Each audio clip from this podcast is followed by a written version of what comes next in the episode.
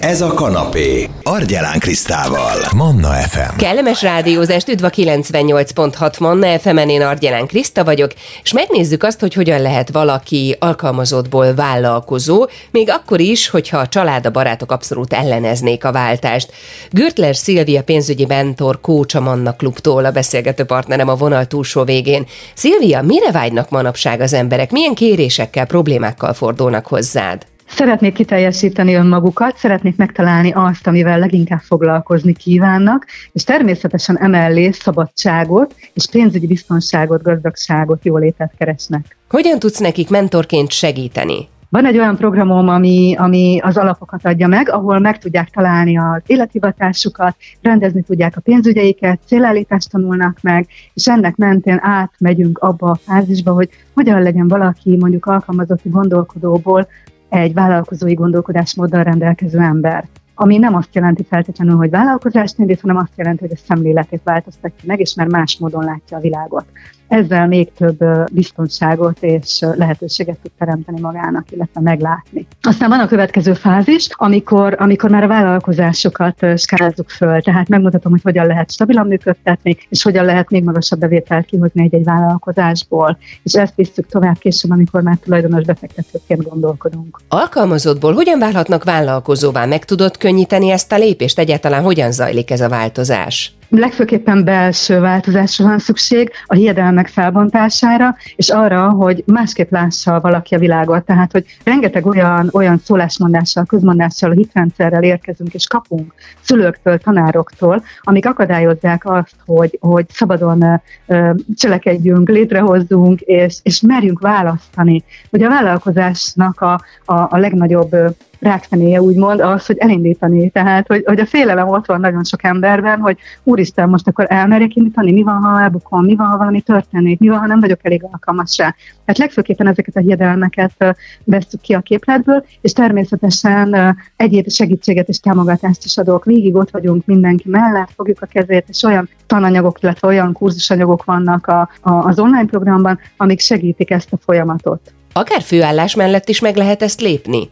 Igen, igen, abszolút. Bár egy idő után én azt javaslom, hogy érdemes elgondolkodni, mert hogy egységgel két lovat azért nehéz megülni, még ebben a vonatkozásban is. Az elején viszont mindenképpen azt tanácsolom azoknak, akik kicsit bátortalanabbak, hogy igen, kezdjék el felállás mellett, és nézzék meg, próbálják ki önmagukat, kicsit így, így, így nyújtsák ki a körmeiket, úgymond, hogy, hogy, hogy mire vagyok képes, és mindig egy picit tovább nyújtózva eljutnak majd oda, hogy ó, oh, képes vagyok rá, és meg tudom csinálni. Miből épül fel a siker véleményed szerint? Én azt gondolom, hogy leginkább kitartás, a tehetség az, az nem is játszik szinte, mert minden megtanulható. Senki nem vállalkozónak születik, senki nem sikerembernek születik. Nyilván vannak olyan emberek, akiknek kicsivel több az olyan jellegű képességük, ami a sikerre predestinálja őket, de ez mind megtanulható a legfontosabb az, hogy menni, menni, menni, meg legyen a vízió, meg legyen a határozott cél, hogy hova tartok. Mert ugye, ha nincsen meg, akkor mindenfelé el lehet térülni, és a legtöbb embernél ezt látom, hogy eltérülnek.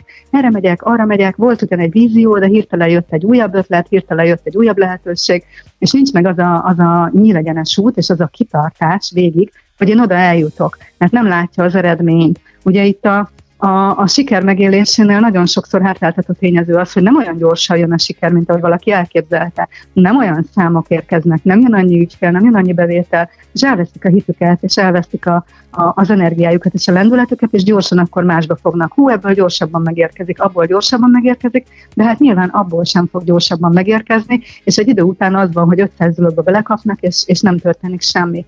Úgyhogy mindenképpen célegyenes a, a vízió felé, és kitartóan tartani arra felé. Mit tehetünk akkor, hogyha a család, a barátok nem támogatják a változást? Hát ez nagyon sokszor előfordul, azt tapasztalom, hogy, hogy sok visszahúzó tényező van az emberek életében. Éppen ezért van az, hogy létrehoztam egy klubot, a Manna klubot, ahol támogatóként, segítőként vagyunk a résztvevők mellett, pont azért, hogy azt a támogatást, amire szüksége van, azokat a képelyeket eloszlassuk, ami, ami számára segítő ahhoz, hogy tovább tudjon lépni, mert bizony azokat az embereket, akik ott vannak körülöttünk, nem tudjuk megváltoztatni, és nem is kell őket megváltoztatni. Ők olyanok, amilyenek, és nyilván az ő saját hitrendszerükből a lehető legjobbat akarják annak, aki változtatni kíván, csak nem látják azt, amit a a, a, a delikvens belülről lát és belülről érez. Úgyhogy ők a legjobb szándékkal igyekeznek visszahúzni sokszor a, a másikat, de hogyha valaki elindul, és elkötelezetten indul el, akkor van lehetőség arra, hogy a programon belül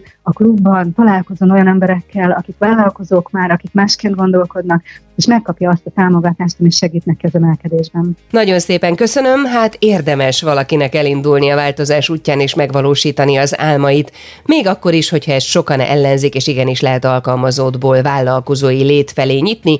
Gürtler Szilviával, pénzügyi mentor coachal beszélgettünk erről itt a Manna fm -en. Ha valaki újra hallgatná, megtalálja a Manna FM podcast felületén, akár itunes akár Spotify-on. Kellemes rádióhallgatást, köszönöm szépen, hogy a 98.6 Manna FM-en együtt lehetünk, és hogyha már alkalmazottból vállalkozói lét, akkor itt van egy másik működési forma, amiről talán sokan hallottak már, de nem biztos, hogy tudják feltétlenül, hogy mit is jelent ez, ez pedig a franchise. Perger Gabriella ügyvezető, a BioHair franchise tulajdonosa a vonal túlsó végén. Gabriella, hogyan lettél te franchise tulajdonos?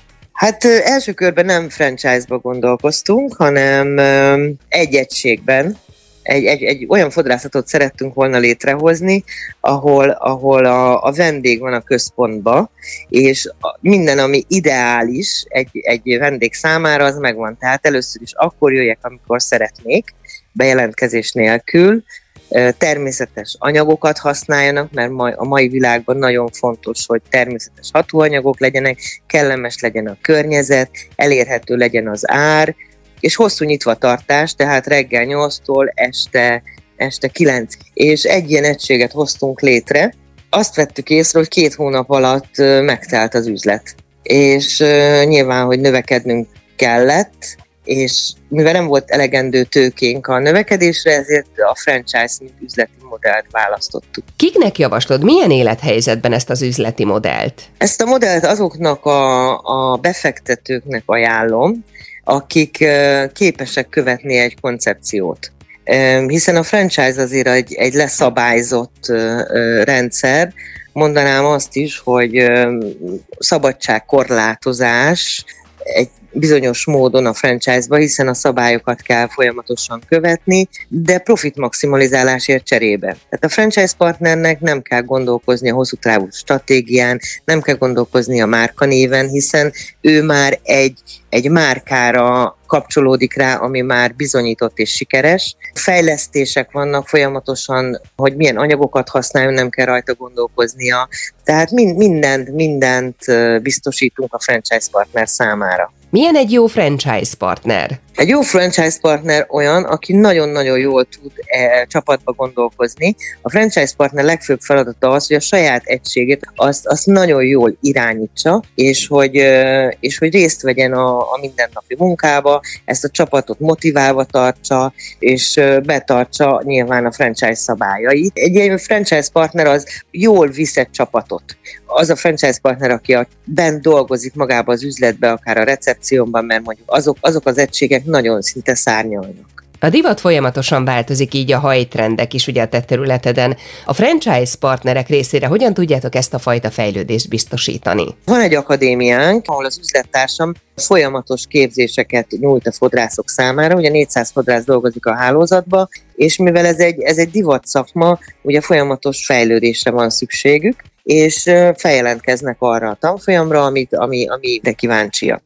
Nagyon szépen köszönöm a BioHealth Franchise tulajdonosával, Perger Gabriella ügyvezetővel beszélgettem itt a Manna fm és várom a Manna hallgatók hozzászólásait, kérdéseit a 0677 ra érkezhetnek ezek, az e-mail címen pedig argyelem.krisztinakukacmannafm.hu, és természetesen az első óra adása is visszahallgatható formában fent lesz a Manna FM podcastján, akár itunes akár Spotify-on lehet keresni. Kanapézzunk együtt, 98.6 Manna FM életörömzene Argyelán Kriszta vagyok, és Hajós István ügyvezető biztonságtechnikai szakember a Bastion Security-től a vonal túlsó végén, és a robotok szerepe az életünkben a témánk. István, meséljen nekünk arról, hogy bizony meg kell barátkoznunk a robotokkal, abszolút erre mutat a jövő útja, nincs mese.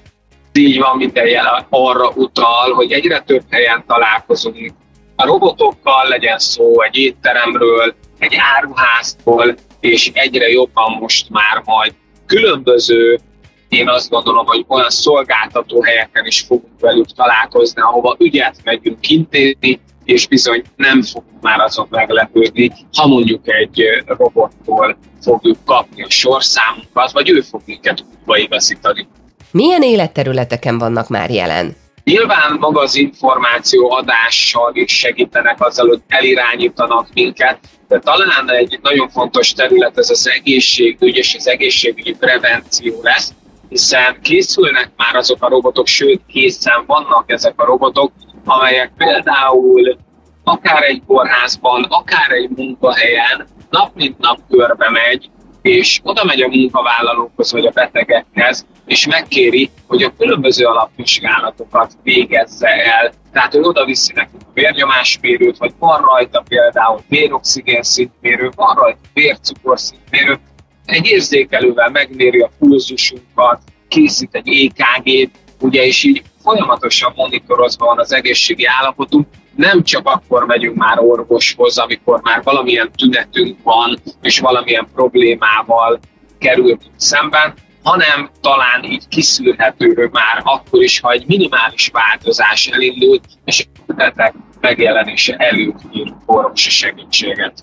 Azt már mondta, hogy ember és robot hogyan működhet együtt, de mi a helyzet például egy robotkutya és egy hagyományos kutya kapcsolatával? Egy egyetemmel is közösen elkezdtük azt kutatni, hogy hogyan viselkedik a robotkutya és az élő kutya, hiszen azt sokan vizsgálják, hogy például a robotok és az emberek hogy viselkednek együtt, de az kevesebben, hogy mondjuk a házi kedvenc, a robotkutya, az egy élő kutyával, hogy viselkedik, úgyhogy mi ezt az utat is kitűztük magunknak, és az első tesztek, vagy az első együtt töltött munkaórák után viszonylag nagy biztonsággal jelenthetem már ki, persze ez nem reprezentatív, csak saját tapasztalaton alapszik, hogy nagyon jól tudnak együttműködni. Legyen szó profi kutyáról, bombakereső kutyáról, képzett kutyáról, versenykutyáról, vagy sima házi kedvencről, tekintettel arra, hogy a robotkutyának nincs szaga, és a kutyusok ugye szaglás kutyán tájékozódnak, illetve mérik fel a környezetüket, nem igazán foglalkoznak ezekkel a gépekkel, eszközökkel, és ezáltal nagyon jól tudnak együttműködni.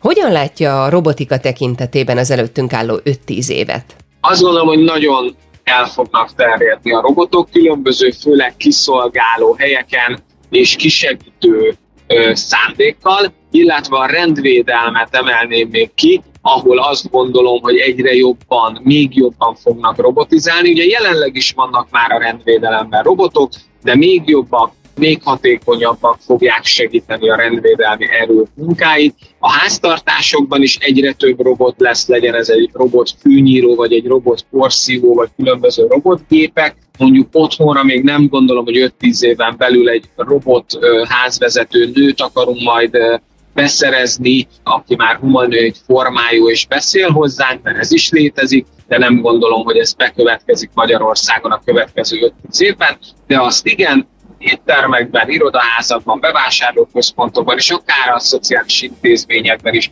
meg fognak már jelenni azok a robotok, amelyek egyébként most a háttérben már dolgoznak, mint például takarító robotok vagy biztonsági robotok, de úgy gondolom, hogy a következő években már az ügyfelekkel, velünk emberekkel is találkozni fognak, és együtt kell velük élni. Nagyon szépen köszönöm, Hajós István ügyvezető biztonságtechnikai szakember. A Bastion Security-től volt a beszélgető partnerem itt a Manna fm és nagyon izgalmas dolgokat tudhattunk meg a robotikáról, illetve a jövő útjáról is. Visszahallgatható lesz ez a beszélgetésünk is a Manna FM podcastján. Lehet keresni majd akár itunes akár Spotify-on. Kellemes rádióhallgatást ez a 98.6 Manna FM életörömzene, és akkor jöjjön egy nagyon klassz kezdeményezés, egy színházi előadás, ami december elején kerül majd megrendezésre. Földi Lin, az Egészségőr Alapítvány elnöke és az Értékteremtők műsorvezetője a vonal túlsó végén. Mesélj nekünk egy picit erről a kezdeményezésről. Hú, hát köszönöm a lehetőséget, Kriszta, hogy mesélhetek erről a remek kezdeményezésről, legalábbis mi azt gondoljuk, hogy ez tényleg nagyon-nagyon klassz lesz.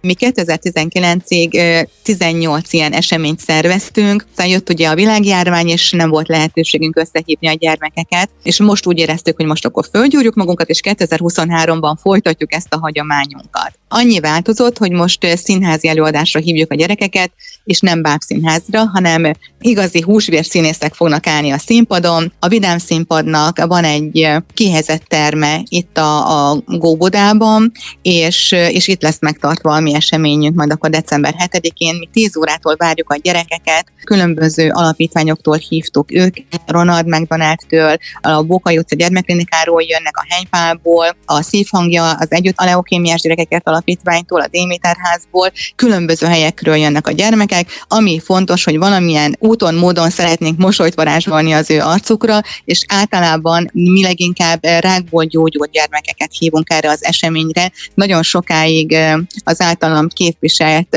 cég volt a Magyar Rákelnes Ligának is a kommunikációs partnere, és onnan, onnan van ez a fajta örökségünk, és ezzel nem szeretnénk változtatni, így az idén sem. Annyit nyitottunk ezen az ernyőn, hogy a gyermekétkezetési alapítványtól is hívtunk gyerekeket, illetve az Atlészis Alapítvány által támogatott hátrányos helyzetű gyermekek is jönnek, érkeznek a rendezvényre. Ez egy jó hangulatú karácsonyi előkészítés, ilyen télapó után egy nappal december 7-én lesz. Nagyon nagy szerencsénk volt, még sikerült meggyőznünk a télapót, hogy maradjon egy napot és vegyen részt a mi eseményünkön, hogy a gyerekek be tudnak ülni nálunk is az ölébe, el tudják neki mondani a kívánságukat, éppen belselhetnek, és hogyha olyan kedvük van, vagy fotózkodhatnak is így a télapóval. Milyen előadással kedveskedtek itt majd a gyerekeknek? Lesz az előadás 11 órától, aminek az a címe tulajdonképpen, hogy melyiket a kilenc közül. Ez egy kifejezetten karácsonyi darab, arról szól, hogy a kilenc gyermeke közül az egyiket fel kellene ajánlani jótékonysági célra egy sok gyermekes édesapának, és hát ugye nyilván borzasztó nehéz a választás, de hogy mi lesz a vége a mesének, ahhoz el kell jönni, és meg kell nézni ott velünk együtt a Vidám Színpad előadásában. Hogyan lehet jelentkezni? Aki szeretne esetleg jönni, akkor az vegye fel a kapcsolatot az egészségőr alapítványjal, vagy akár rajton keresztül, a műsoron keresztül is ezt el lehet érni akár, és ha esetleg valaki olyan hallaná ezt a fajta interjút, aki ott szeretne lenni velünk együtt, és a gyermekek arcára mosolyt varázsolni velünk közösen, annak a jelentkezését is várjuk, és persze, hogyha gyermek van, és szeretnének jönni az előadásra, mivel nyilván 400 férőhelyünk van, ezért előre kellene regisztrálni, de van még hely, úgyhogy örömmel látjuk a vendégeket, de előtte mindenféleképpen vegyék fel velünk a kapcsolatot, mondjuk az értékteremtők honlapján, vagy Facebook oldalán keresztül. Köszönöm szépen, Földi Linn, az Egészségőr Alapítvány elnöke, az értékteremtők műsorvezetője volt a beszélgető partnerem itt a Manna fm Hogyha valakit érdekel, a részletekért, illetve a pontosabb infókért újra hallgat hallgatható ez a beszélgetésünk is majd a Manna FM podcastján, iTunes-on, Spotify-on. Manna, ez a kanapé, Argyelán Krisztával. FM.